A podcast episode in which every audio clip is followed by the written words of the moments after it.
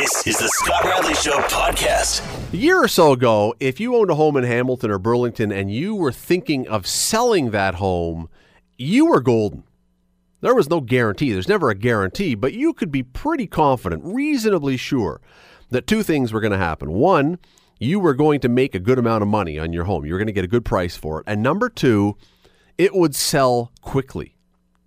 Houses here were flying, and they were flying with big, big prices. We've had more than one show, uh, more than one agent on this show over the over the years who was even telling us that we have been seeing in Hamilton, at least we had been seeing, Toronto-style bidding wars, which was an entirely new thing for the Hamilton area, but people putting a price on a home and getting more than asking price, which, as I say, is just not something we'd seen in the past here. Well, let's flash forward for a second to today. According to the Realtors Association of Hamilton-Burlington, residential sales in this market in March fell by thirty-seven point eight percent from last March, from a year ago. That follows a February to February drop of forty percent. And the average price of the homes that sold in that time fell by fifteen point five percent.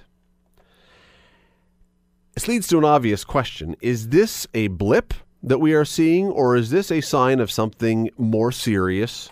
If you want to use the word ominous, if you're a homeowner, is it that? Well, Hilliard MacBeth is a financial advisor. He is also the author of the book, When the Bubble Bursts, Surviving the Canadian Real Estate Crash. He joins me now. Sir, thanks for doing this this evening. Nice to be on your show. I am, when I'm judging by the title of your book, uh, I'm guessing you are not shocked this is happening, both here and around the country. This is something you've been expecting would be happening. Yes, I, I uh, started to notice this about five years ago, and um, the first edition of the book came out three years ago, so I've definitely been on the side of expecting a correction or a crash um, for a while now. So as somebody said, eventually you'll be right, Hilliard. Okay, well, why? What what were the what were the signs or what were the markers that were telling you that something was going to happen? I mean, is it just purely the high prices?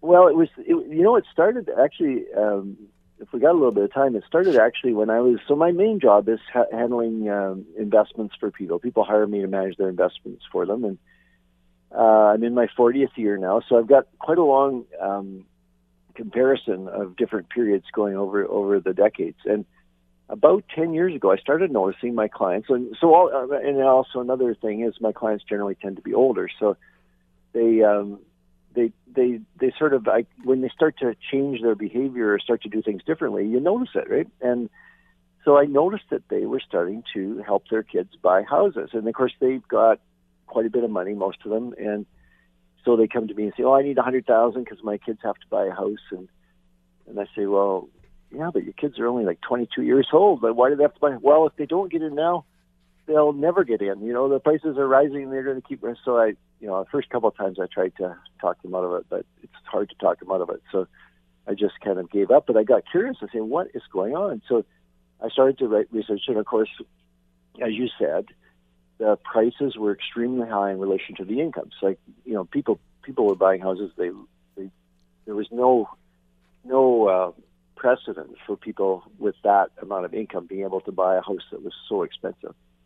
And it, it, it required a combination of what has been now called the Bank of Mom and Dad helping, plus the, the lenders, usually the Canadian commercial banks, uh, being much more generous in terms of the amount of, um, well, generous, I shouldn't use that word, much more aggressive, let's say, in the amount of money of debt that they're willing. They call it credit, but when you go, after a few years and you've been paying it down and yes. It's not shrinking, it actually, the proper term is debt, but credit sounds so much sexier, so they use the word credit.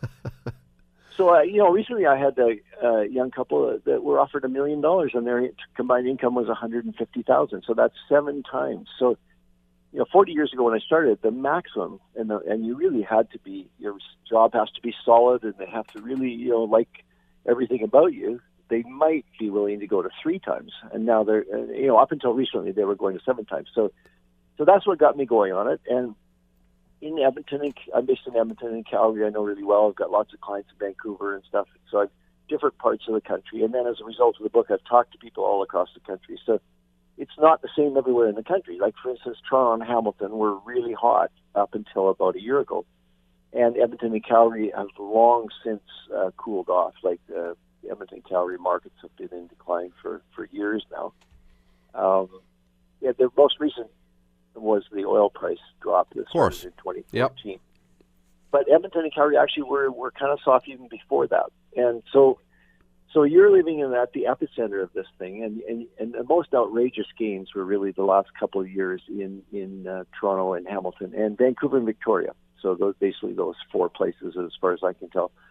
And it looks like Toronto peaked about a year ago, April of twenty seventeen, and it looks like for single-family homes, because it's different between condos and single-family homes, it looks like in Vancouver in the in the single-family home market, which is very expensive there, by the way, um, it peaked in twenty sixteen. So so you're seeing it, and it doesn't surprise me. What the main thing that surprised me really on it was how much longer Toronto and Vancouver kept going up before hmm. this downturn started. You're listening to The Scott Bradley Show, weeknights from six to eight, only on nine hundred C H M L. Chatting with Hilliard MacBeth, author of When the Bubble Bursts, Surviving the Canadian Real Estate Crash. And just before the commercial, Hilliard was mentioning that banks are willing to give exorbitantly higher mortgages than income coming in for people, younger people, couples, whomever. And Hilliard, what really, from the bank's perspective, I can see the logic in this. They're saying, listen, if you want to pay interest only on your mortgage ad infinitum and never get the principal paid off, that's just money pouring in for us. That's perfect. For the people doing it, I'm thinking they're saying, many of them would be saying, yeah, I know we're probably not going to be able to pay this thing off, but this is going to keep going up in value. And when it comes time to sell, we'll make our money that way. And yet now that the market has gone completely cold and probably many of these people are left holding a home that is worth less than what they paid or less what their mortgage is, and that they're basically unsellable homes, that to me seems like exactly what you're talking about when you say the bubble bursting. Exactly. You know, I... I was I got into this thing. I was I you know I learned so much, and um, I tried to talk to people about. So just to give you an idea, if you borrow eight hundred thousand dollars for a million dollar home, and you amortize it over twenty five years, and the the average interest rate turns out to be six and a half percent. Now I know the rate's lower than that now, but rates are rising. They're rising fairly rapidly in the U S So average over anyway at six and a half percent, it's double. So basically, you're paying eight hundred thousand back for the principal. You pay another eight hundred thousand for the interest over twenty-five years, and at current rates, which are lower, say you average four, four and a half. Uh, if you amortize it over thirty years, it's double again. And nobody, when people go to sign those forms at the at, at the lender, nobody explains that to them that they're going to end up paying double. And so then I tried to talk to people about that, and I and and I, I sort of hit a wall. And then just exactly what you just said. I realized they didn't ever expect to pay that money back. They, they nobody really thinks they're going to pay back close to a million dollars. You're going to make money because real estate always goes up. Their real estate always goes up, and they're going to sell that home. Now, they, I don't think they've thought it through in terms of where they're going to live. When they sell sure. Home for them. And also, of course, they didn't think it through in terms of what if it goes down from a million down to, to uh, say, seven hundred thousand, which is the minimum kind of correction I spe- expect. So now, the whole down payment of two hundred thousand dollars is lost on that home. The you know the money they got from mom and dad is gone, and now they're one hundred thousand dollars underwater on their mortgage, and that's happening now in suburbs of Toronto. So in in Markham and some of those places now, people have actually lost more than twenty percent on their homes. And I, and I heard on the intro that in Hamilton it's down fifteen percent. It, it's down, yeah, it's down a lot. Now, it, do you believe that this is a blip? Because we we keep hearing that from the agents. And of course, I mean, look, agents have their job they have to do, and they want to convince people that, it, you know, you should buy. And I'm not saying they're not telling you the truth, but they are optimists, I think, by nature. Is this a blip, or is this something that you think is going to go on for longer, or this is the correction and this is where it's going to be now for a while? This is, I think, I think you know, I, we won't know for a couple of years, actually, but I think this is the start of the correction. And if it gets to be more than thirty percent, it, it, it I think the terminology is crash, right? So, so we're so far it's a correction, but it only has to go another fifteen percent, and, and it could be called a crash. And and because what happens is, you know, the backers back away, and I know I noticed the the intro said about the volume, and that's happening all over Canada, in Edmonton, Calgary, Vancouver, Toronto, everywhere. The volume is, is dropped precipitously, right? So. And that's because the sellers are, are reluctant to drop their prices to the level that, that um, it would take to get the sale. Well, they've grown used to those much nicer, higher prices.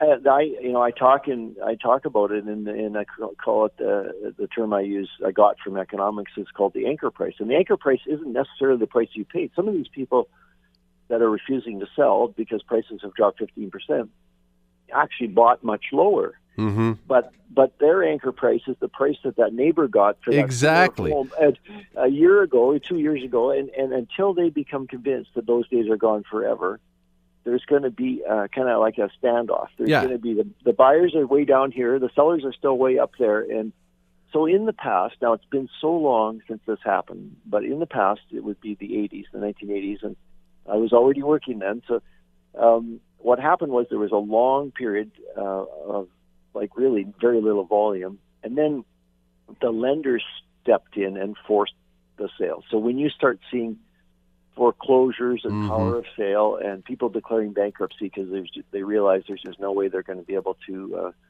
because unfortunately in Ontario and most of Canada, the the lender can pursue you if they if they seize the home in a foreclosure, and um, in that example we used where the two hundred thousand dollars payment is gone. And now it's one hundred thousand dollars underwater on the mortgage. Uh, they can they can come after the um, the homeowner, the former homeowner, I guess, for the uh, deficit of one hundred thousand dollars. And it it gets even worse because the, the the banks never get a good price when they for, when they foreclose on a house and they sell. Uh, at least in the U S, the most recent example we had was uh, nine years ago in the U S when this happened, and they always get the worst price because as soon as people see bank bank uh, foreclosure, they they start. They start bidding lower, right? It's like, well, the momentum builds, right? Everyone starts believing yeah. I'm going to be able to get a house for cheaper, so just hang in there, wait a while. Now, what happened in the U S? What happened in the U S was the actual the banks foreclosed them, but they didn't put them on the market, and then the hedge funds came along and bought, you know, thousands and thousands of homes uh, at really cheap prices from the banks, and of course, the people were forced out of their homes, and then they had to go around and find rentals, and they tried in the U S to bring in a program where the person that had lost. The, basically lost the home, if their credit was still good, they could actually stay in the home as renters and then somehow maybe work their way back in to be owners again. And, that, and that's that's a tough that's a tough way to do it. Now, Hilliard, sadly, I'm out of time, unfortunately. Yeah. I really appreciate the time today. Thanks so much okay. for this. Really great. The book is called When the Bubble Bursts, Surviving the Canadian Real Estate Crash by Hilliard MacBeth. Hilliard, thanks so much. Thank you. Uh, if you are a home owner and you were looking to downsize, to sell, to move somewhere else, tough. That the days of the big, big, big prices for now anyway seem to be gone. If you're a buyer looking to get into the market, you may be very, very pleased with the way things are going right now. It's good news, bad news, depending on which side of the escalator you're on. You're listening to The Scott Bradley Show, weeknights from six to eight, only on nine hundred C H M L. Read a story in The Guardian, the British newspaper, The Guardian, the other day online. In it, the writer, who is an average, by all accounts, an average guy just like you and me, started researching exactly what about him was out there on the internet. What did the internet, as a thing, what did it know about him? Well, let me tell you, what he found out was rather startling. Let me go through some of the examples of what he discovered is available about himself on the internet.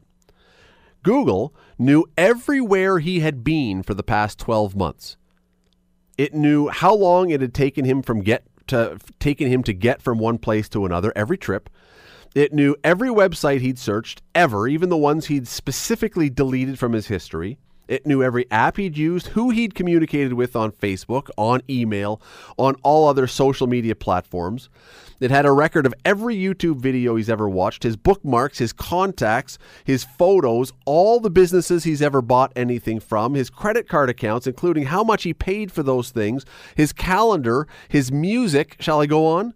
It knew everything about him. We don't even think about this. And this, again, nothing special about this guy. He's not the president. He's not the prime minister. He's just a guy. No specifically interesting life. It's just everything that he's done is out there. And you know what? It means that the same thing is probably true for us, for you, for me, for Ben, for everybody. What we've done, our lives, they are online. And maybe I am paranoid, but that kind of sounds creepy to me and more than a little disconcerting. And then I got thinking, what could they actually do? And I don't know who they even is, but what could they do with this information that is out there? Allen Mendelsohn is a lawyer specializing in internet law. He's one of our favorite guests to have on the show. Allen, thanks for doing this today. Scott, you're one of my favorite interviewers, so we're even. I don't know if you just heard all that intro, but that is for just one guy, one average guy, that is a massive amount of what people probably thought was personal information that is out there if someone knows how to find it. Uh, I don't know if anyone else is. I'm kind of shocked that, about how much is actually available. Uh, the I would say the layperson, like yourself, would be shocked. The experts, Uh, I'll put myself in that category, are not shocked.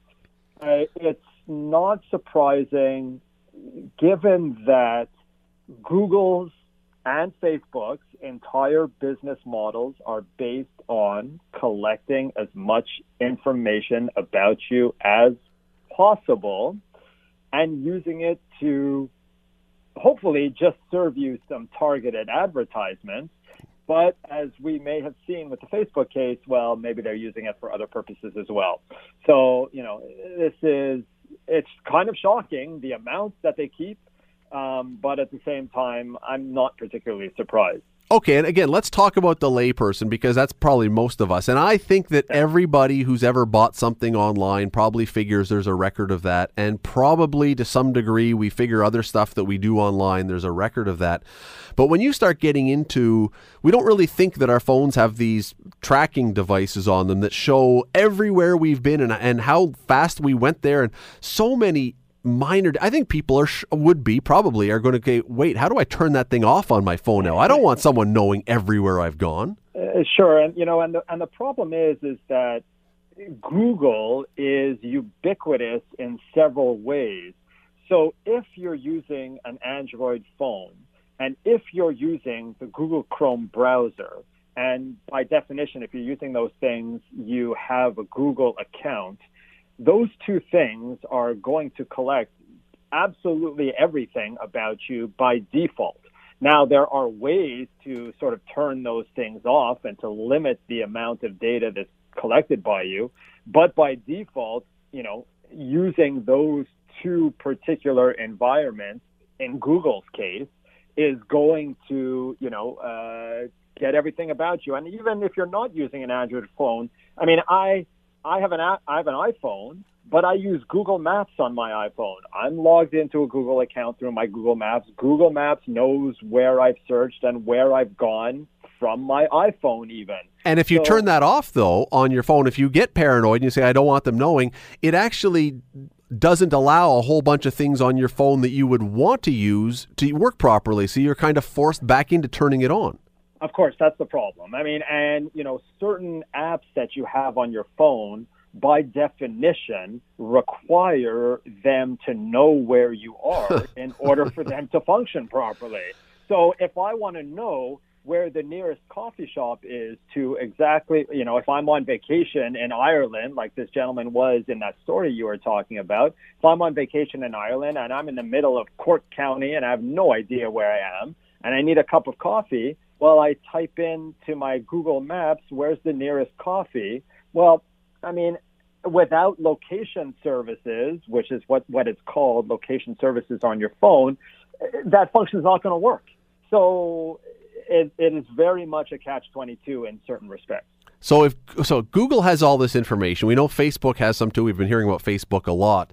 Who else potentially could get, could access? Is it just those two companies, or could someone else who knows what they're doing to be able to work around a computer find out everything about me or you or whoever else?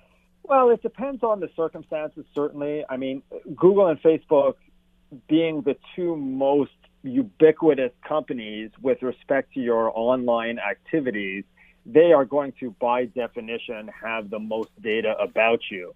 Now, under certain circumstances, Um, and, and Google is much better than this, um, than Facebook is, they may, even those two giant companies may turn over certain information to third parties for what at the time may have been legitimate means, but that, you know, that data just sort of gets out there in the wild. And even Facebook said today and yesterday that, well, maybe third parties were just scraping information from your Facebook profile anyway without really your knowledge.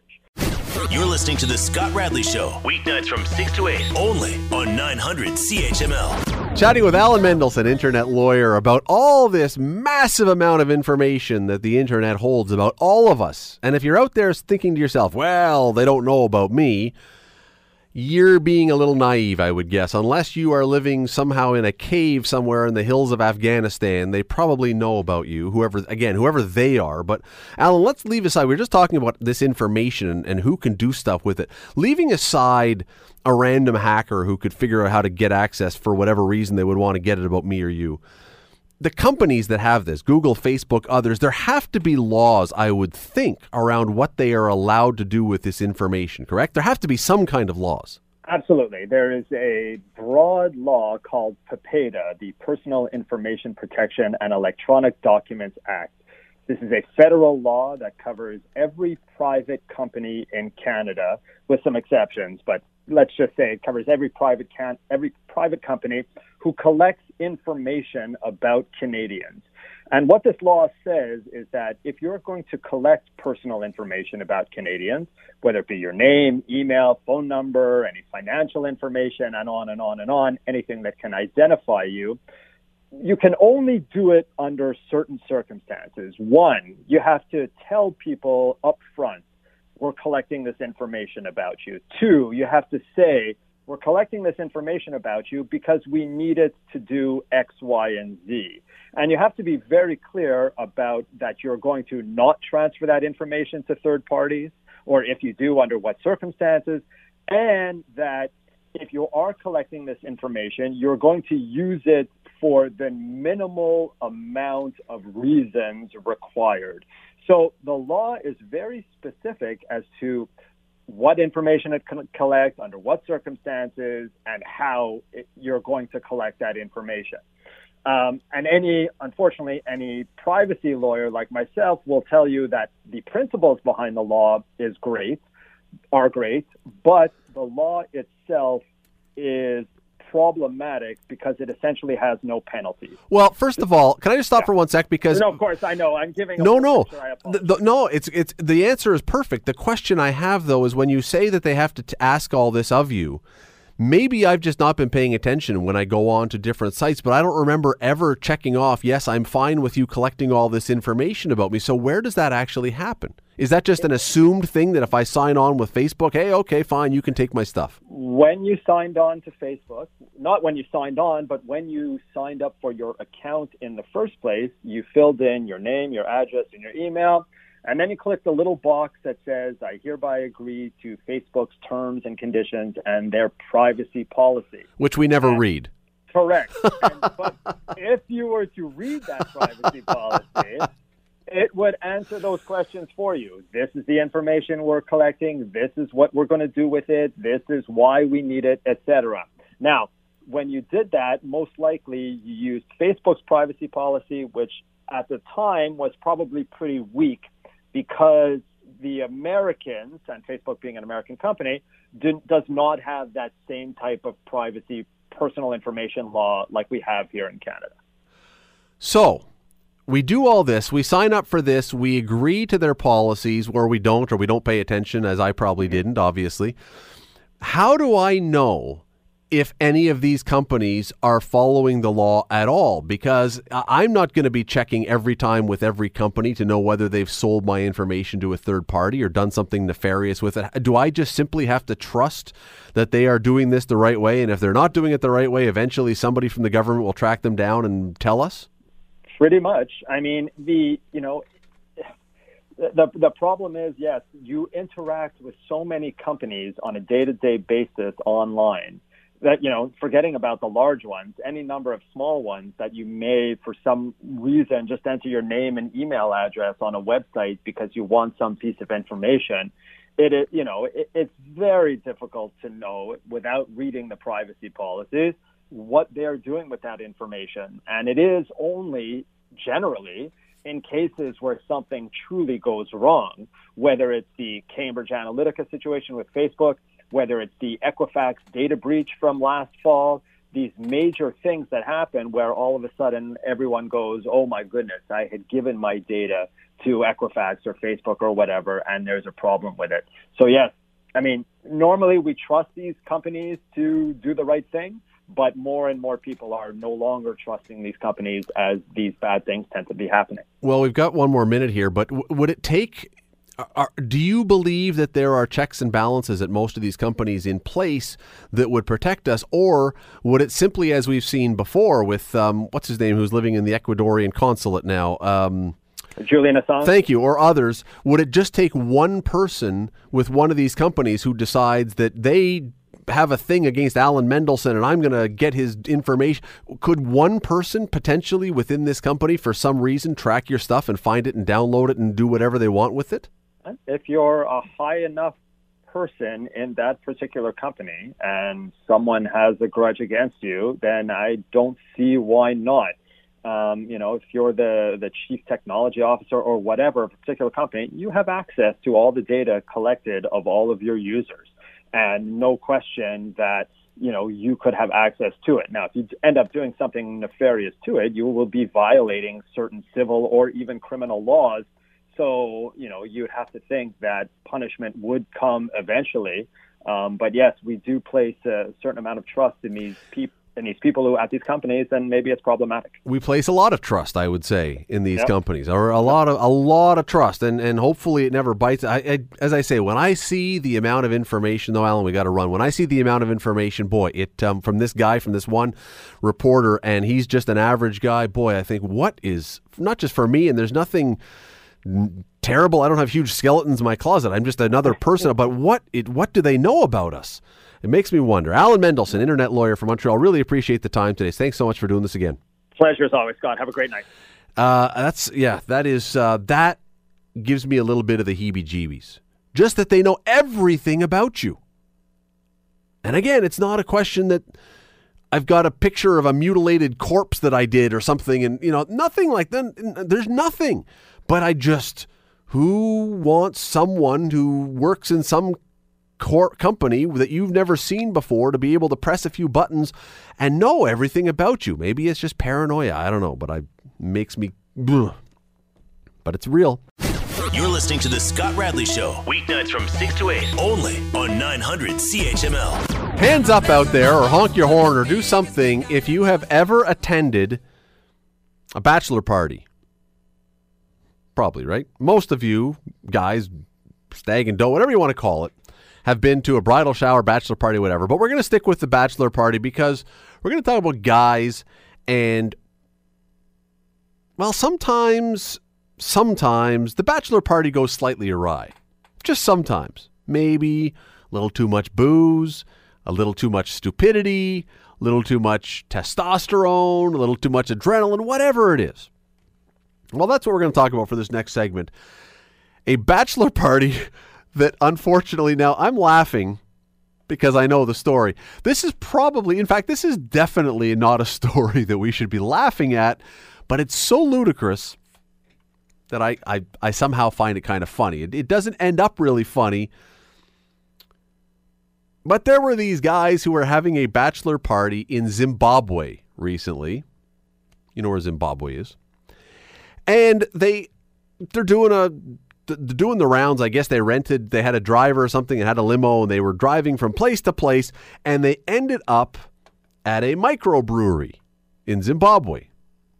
Well, I'm guessing by this story, this was not the first stop on the tour and they were already well slobber-knockered when they arrived at this microbrewery. They had already had more than their fair share of happy drinks. They get to the microbrewery. And this was a very special microbrewery because not only did it have beer, but it had a rather tr- unique, exotic setting. Because off the back of the microbrewery was a crocodile pond. So, you get a bunch of guys who have drank already their body weight in beer, celebrating a night out having a bachelor party. Well, What better idea, of course, than for one of them, as he decided, what better thing to do than take off my shirt and dive into the pond out back? Now, it's unclear in this story if he asked somebody before he jumped in, hey, what's that murky water pond in the back? I would have already, just even if I didn't know there were creatures in there, diving into a pond of gross, murky, disgusting water, I'm thinking ear infection, eye infection. I don't even need to know there are large man-eating reptiles in there. I'm not going in that water. Nonetheless, he's more brave than I am, or just way more drunk than I would ever be. And he dives into the crocodile pond. Well, Ben, let me bring Ben in for a second here. Now, I don't know that you've ever been dumb enough to dive into a crocodile pond. I'll give you three guesses what happens next. One of the crocodiles got a little too close? No, not one. Three. He, his splashing around in the pond when he landed apparently sent them into a feeding frenzy. And, of course, again, I don't know why I'm laughing at this except for the sheer stupidity.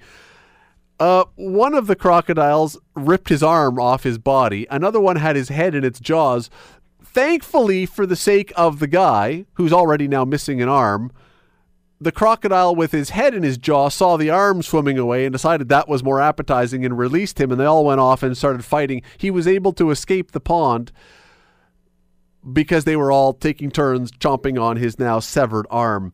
Uh, he's okay. He lived. He's he can only count to five now, but he is he is an object lesson, I think, that if you see a crocodile pond, if you not just crocodiles, I think probably this is a lesson for all of us.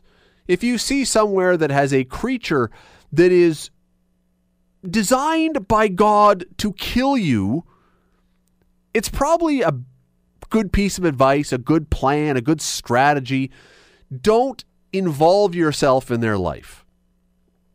Don't, if you see a shark tank, don't jump in. If you see lions prowling around somewhere, don't walk toward them waving meat. Don't walk toward them, period. But anyway, yes, this guy, uh, the the sharks, the, the sorry, the sharks, the crocodiles went into a feeding frenzy. As I say, he um, he suffered severe injuries. But he uh, survived, also had fractured ribs and injuries to his head, not surprisingly, since it was in another crocodile's mouth. And he was airlifted to South Africa, where he is going to survive, again, probably, probably not going to too many more bachelor parties, I would think. Would, but it, would it be a little heavy-handed for me to say we should give this guy a hand? Like, just a I round of think, applause? Uh, yeah, I, I, it's... Uh, Boy, as I say, we try to we try to offer advice and teach some lessons occasionally. Be educational here on the Scott Radley Show. Here is your lesson for the evening. If you see a crocodile, do not throw yourself at it.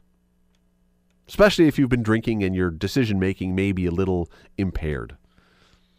His name is Mister Miller, Victoria Falls River Brewing Company. Will never be the same, him or the place. I wonder if they'll put up a sign finally. This is not just ear infection water. Stay out. You're listening to The Scott Radley Show. Weeknights from six to eight. Only on nine hundred C H M L.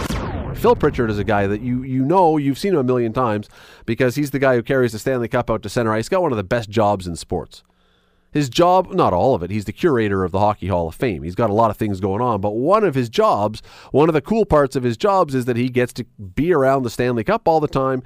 And as I bring Phil on here, who's a Burlington guy, by the way, I think he's at home today, so that's nice not to be on the road for a change. Phil, you can't have many bad days when you're just taking the Stanley Cup around and everyone is always happy to see you. Yeah, you're right, Scott. I guess, you know what, anyone that loves their job doesn't have very many day- bad days at work, and I'd count in there as me. But there's nobody, I mean, there's nobody that sees you coming with the Stanley Cup and says, oh, crap, there's the Stanley Cup.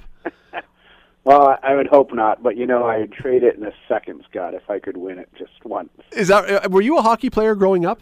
Well, I'd like to say. Of well, some kind? I don't think my teammates say that. No. But you did play the game, even if oh, you yeah. weren't a superstar. All right. Burlington old-timers now. Is that right? Yes. Do you ever bring the cup out to one of the games? Uh, we, I have a couple of times, actually, yeah. they, they see, they must love you. You get to be on any team that you want to be on if you say, hey, I'll bring the cup out at least once. But you know what? Uh, I'm talking about all that, whether you're five or fifty or seventy-five, the, the love for hockey and the Stanley Cup, it, it's the same all the time, and I think that's what makes it really special. Well, and you know, it's one of the interesting things about this, and I, I know you've talked about this a lot before, and I don't want to belabor an old point, but I mean, you have pointed out that it doesn't matter how old people are, they get near the Stanley Cup, and there's a lot of people that still get very, very emotional about it. It is. It's it's it's one of those trophies. Hey, it's the greatest trophy in sport. Who's kidding? I'm biased, but you know. But it, it is. It's got so much legacy behind it, so much tradition, so much aura, and for people, it's it's all about memories. They see the the names of the players and teams that they grew up either listening on the radio or watching on T V, and, and they come to life right in front of them there. So they've people have a lot of emotions in front of it, and that. Uh, both good and bad, because not all time your team wins. Sometimes it actually loses. But I, I, that's what makes it great, because people always have stories, and it, it's great to listen to them. Do you have a favorite moment with the Cup with someone, some reaction that you got from someone? Is there? I mean, I'm, I'm sure there's a million, but is there one that when you talk to people that really always stands out to you that you remember? Well, you know, yeah, you're right. I mean, there are so many, and we've been very fortunate to travel to twenty, I think twenty-five countries now, and And people always have stories, but there's one that always comes to mind. We were in uh, Lake Tahoe, Nevada, actually, of all places. Colorado Avalanche had won the Cup, and Patrick Waugh got invited down to one of those pro-am invitational golf tournaments. So there was a lot of athletes there, and on his day, he brought the Stanley Cup.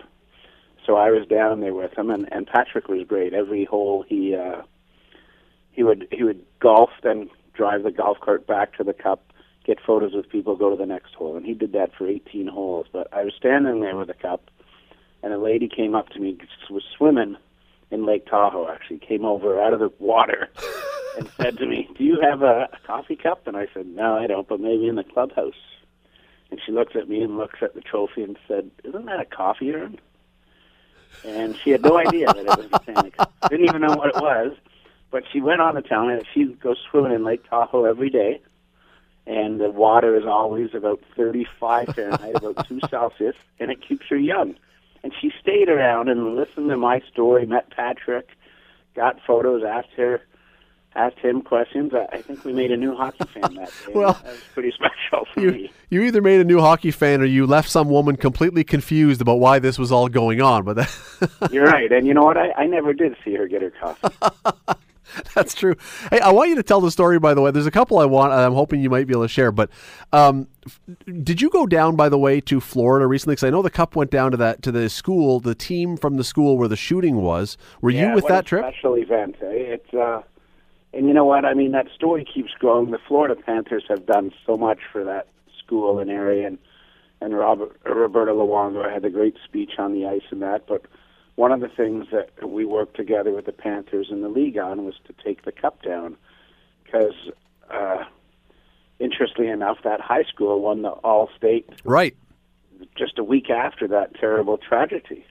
So that there was a silver lining for the school a bit. I mean, not really, but it, it got their minds away from things. And then the Panthers, uh, led by Sean Thornton, who had actually won the cup with the Bruins, knew they had a final skate. And we hid in the arena. Sean walked out on the ice with it over his head, and it was it was just great. And it, it brought some tears to happiness, which was great. But for the, the students and the teachers and everyone down there, it's been such a hard go. So anytime anything can help out, it, it's always special. And for the Stanley Cup to be there that one day for those guys and that, it was it was pretty unique. And, and like I said, the Panthers have done so much more for them.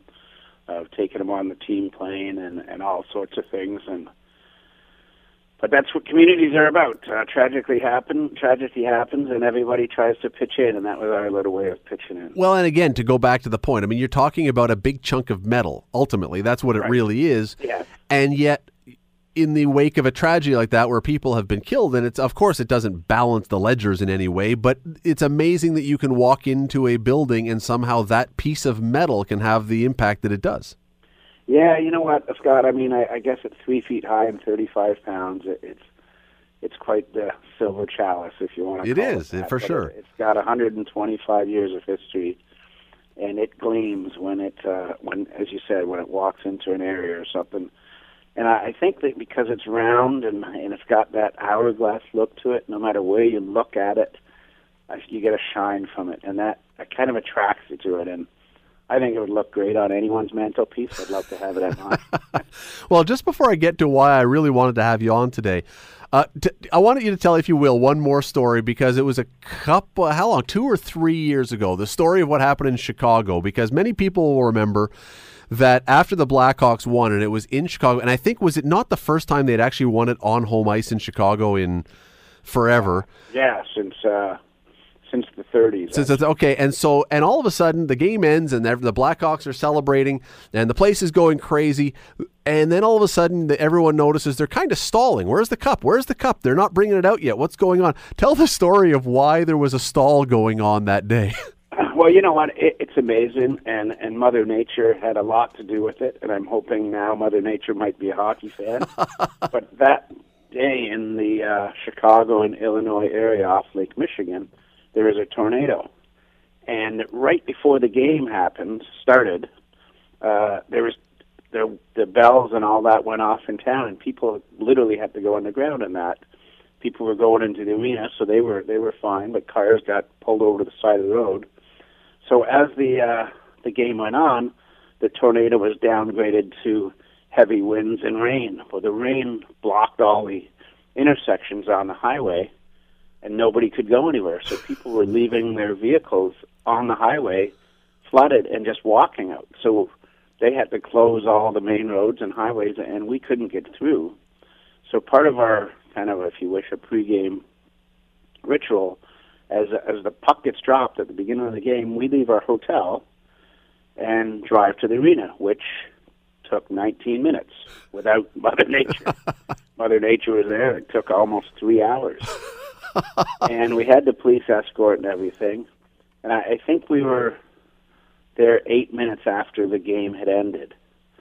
Uh, but when we were on the ice, and, you know, it all happened, and Commissioner handed over to Jonathan Taves, the captain. They did their stuff, and I was talking to Jonathan in the dressing room, and he said, I didn't even notice. He goes, it was great. He goes, I thought this was awesome. We we won it for the third time, and we got extra time on the ice before the cup presentation. He said, I thought it was wonderful. So it, it was it was kind of a blessing in disguise, because it was at home, and it was lucky that a home team won, I guess. But yeah, that would have been add, painful if it was the other way around. You're right, and, and thankfully, thankfully it all worked out. Uh, all right. And Mother Nature is a hockey fan, but the whole prelude to the whole story is the first time the Hawks won the cup at home in the thirties, it wasn't even there, because at the time that they were playing the, the Leafs, I think, and the president of the uh, N H L at the time didn't think Chicago would win, so they left it in Toronto. So, you know, the world works in mysterious ways, I guess. And hey, now you look at Chicago this year, and, I, and they're not even going to make the playoffs. So a lot changes, and a lot happens in the world of the National Hockey League and hockey, but the Stanley Cup always remains the same.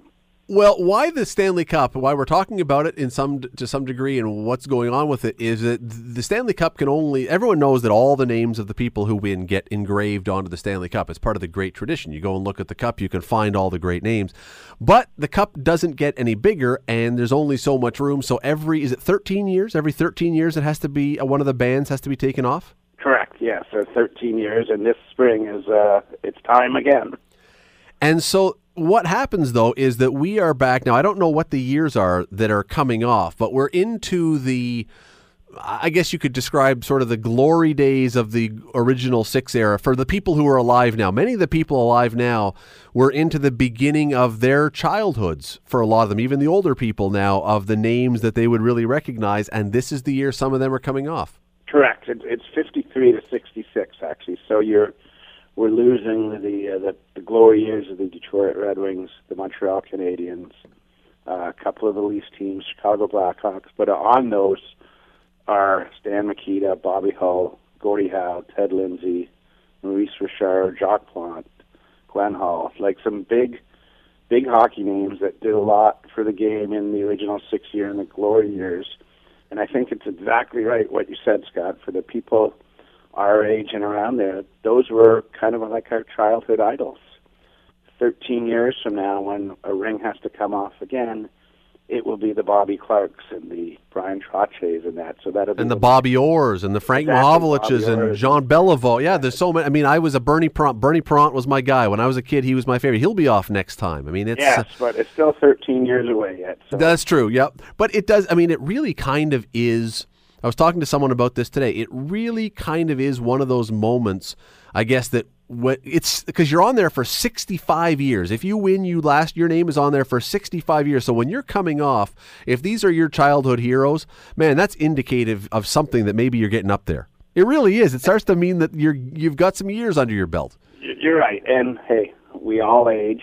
Hopefully, we all age, age gracefully, and the Stanley Cup certainly does. I mean, it's its one hundred twenty-fifth anniversary this year. And if we all look as good as it does when we're one hundred twenty-five, mm. I think we're doing okay, Scott. Is it the top ring or the bottom that comes off? It is the uh, top ring of the big barrel, and then the other four slide up, and we add the new ring to the bottom. So always the newest team that has won is at the bottom, and it has to work its way up. This may be a stupid question, but has there ever been any thought, because the Stanley Cup has not always been the shape it is now, has no. there ever been any thought to expanding it any further? Well, you know what? Back in nineteen ninety-two, and I, I remember being on the conference call with the, the National Hockey League, uh, myself at the Hall of Fame, and the trustees and that. And there was all talks because it was the hundredth anniversary then. The Cup had ran out of room. For some reason, way back when, they made it so it would be one hundred years old when their, the team ran or the Cup ran out of room. So there was talk of, do they make a duplicate one and start over again and retire the... the original one, and it starts from the top and works down, and they didn't like that idea. Then they thought about adding more rings to the bottom and making it bigger. It's three feet high now. And someone said that Brian Trotche, who had at that time had won the Cup six times, had once said it's the perfect height to hold over your head. And it kind of rung, and we thought, okay, so it's three feet high. How does it stay three feet high? And that's how this whole evolution kind of happened. We remove one ring and the others slide up. And when you win, you're pretty well on for your lifetime, as we were sure. talking about earlier. So that's how that's all happened. We've removed two rings so far. The third one's coming up uh, in May, sometime late May, early June. And what happens to the rings once they come off? So they uh, they get retired into the Hockey Hall of Fame. So any guest that comes through the hall, you walk into Lord Stanley's vault. It's got the whole history of who Lord Stanley is as our Governor General and what the Stanley Cup means and everything like that, and all the rings that have been removed are all on display there. So they're still they're still preserved, they're still honored, they're still cha- Stanley Cup champions. So it's not melted down or something no, like that. No, no, no. Uh, it's not on my mantelpiece. uh, now, before I let you go, we only have a couple minutes. I do have to ask you, because when you do, every time you are seen with the Stanley Cup, you have the white gloves on. What's the story behind the white gloves? Where did that come from? Well, uh, like any museum, and, and I'm the curator at the, the Hockey Hall of Fame Museum, but the Golf Hall of Fame in Oakville, uh, the Canadian Football Hall of Fame in Hamilton there, the U R A M in Toronto, all curators at all museums wear white gloves to handle the artifacts. We, we're in a unique position at the Hockey Hall of Fame that a lot of our trophies are still being used. We house the Memorial Cup, we house the Allen Cup uh, for senior hockey, the Memorial Cup for the Canadian Hockey League, and they are also current trophies, but they're also artifacts. So we handle them with white gloves, and we just kind of brought the white gloves from behind the scenes into the forefront. And it, I guess it was kind of by accident, but it became like an instant tradition. Like right away, all of a sudden, people expect that we're supposed to. Um, people come up to me at the grocery store and say, "Where's my white gloves?" I, I, they they think I, they're glued to me, or so. I, I'm not sure. But we always look after it, and it's out of respect and it's out of care for the artifacts. But, hey, I, I think when you're wearing your white gloves and you've got the greatest trophy in the world, that's uh, it's pretty good care and, and a respect thing. It, it, do you own, like, is it one pair that you wear? Uh, do you have one pair or do you have one hundred pairs? You know what, I, I wish my wife was here now somewhere because I've kept every pair of white gloves I've ever worn. Really? They're in my house somewhere here. Yeah, I've got them all over the place. But how many is that? Is it like three pairs over uh, the years? No, it's or? about, uh, I'm going to say, forty to fifty pair a year probably. A year? Yeah, so I've got a lot at home here, and they're all marked of the years that I wore them and everything like that. And, yeah, there's a lot. I, Well, as an ar- my underwear, but as an archivist, I mean, someone who's trying to build the museum, and you're the guy who's going out often and asking players for memorabilia or things. Do you ever get people coming up to you and saying, "Hey, Phil, can I get a pair of those gloves from you?" Because that's, I mean, that's a cool piece of that. They, a lot of people would see that as an artifact. Yeah, you know what? I, I guess they would. Uh, no, I, people haven't. Uh, I've got every pair, so I, I mean, I can honestly say to them, I've, I've got every pair. I'll gladly give them another pair, but every pair that I've worn, I, I've kept so far, and I'm sure they'll end up at the hall or in recycling or something. Yeah, that's right. Yeah, make sure it's in the will for, so your wife knows when the day comes. Hopefully, right, well, many years from now. Is, Yep. The good thing is we can wash them and reuse them. So yeah, yeah. Well, you know, your recycle guy one of these days is going to pull open the garbage pail. Wow, wow, there's seven hundred pairs of white gloves here. I wonder if I can do anything with these. Uh, just well, make sure, make sure. Fit them, 'cause my hands are yeah, when you go on a trip somewhere, just make sure you tell your wife, don't throw out the bag. Correct. Yes, you got it. Phil Pritchard, Burlington guy, Hockey Hall of Fame, and anar- uh, ar- I was going to say anarchist. That's a different thing altogether. Archivist. Wrong uh, conversation. Yeah, wrong conversation entirely. Uh, and the man who carries the Stanley Cup. You will see him in a couple months. And then yeah. now, do you still? I should let, before I let you go. Do you still do the Cup tour? I know there's a few guys who do yeah, what you do, yeah, but do you yeah, still we do got that? It all. It's, uh, we're already kind of settled, start working on places and looking at uh, rosters and everything, but yep, still on still on the road. Who, which, now, I, I'm not going to ask you if you're cheering for a team, because I know you'd never tell me anyway, but is there a roster in the N H L that's going to the playoffs right now that would be the super travel team that you would have to do way more traveling for them than anyone else? Well, you know what? It's funny you say that, because last year with Pittsburgh, we were in seven countries. And I would never have dreamed that looking at Penguins' roster at first until you see where they were all born. So traveling to seven countries in the summer with hockey players, I mean, that that's huge. And, and it just shows you how big this Canadian mm. sport has become worldwide. So, I mean, obviously the Penguins have that many players, but Washington have an Australian on the team. Uh, Los Angeles has Slovenian guys. So have you been to Australia with the Cup before? Not, never. Well, there's that could be a new one. Yeah, you're right. That could be a new one. You've been to Russia, so and that was new Russia, once upon Bulgaria, a time. Yeah, yeah. Slovenia, Czech, Slovak. I, need, I think we need some guys from Fiji and board. Yes, we need some Tahitian players to start exactly. joining the they're, N H L. God, they're going to be there one day. I'm no. sure they will. Phil Pritchard, always appreciate the time. Thanks for doing this, sir. No problem, Scott. It's always good to talk to you. Keep in touch. That is uh, Phil Pritchard, the archivist.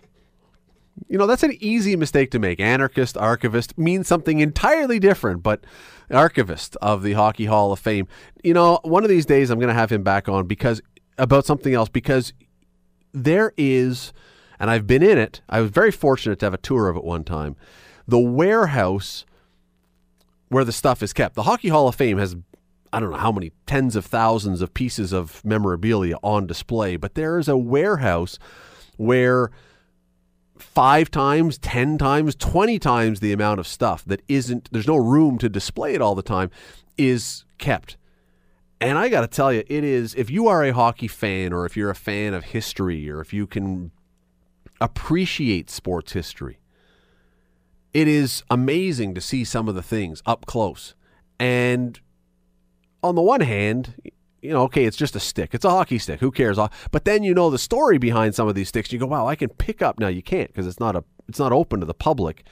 And I don't know that I was actually supposed to pick anything up, quite honestly, but... But you can pick up, you can see these things. It is an amazing, amazing place. And I'd love to know, and I'll ask him next time he's on, I'd love to know if when you do this day after day after day, if you can still have any kind of emotional connection to the fact that, hey, there's Maurice Richard's stick that I'm just holding or something like that. It's it's it's a very cool job. There's not too many people who get to do this job. He's got, well, he's got one of the good jobs, I'll tell you that. If I could be an anarchist or an archivist, I'd be interested in having Phil's job one of these days, but it'll never happen. The Scott Bradley Show. The Scott Bradley Show. Weeknights from six to eight on nine hundred C H M L.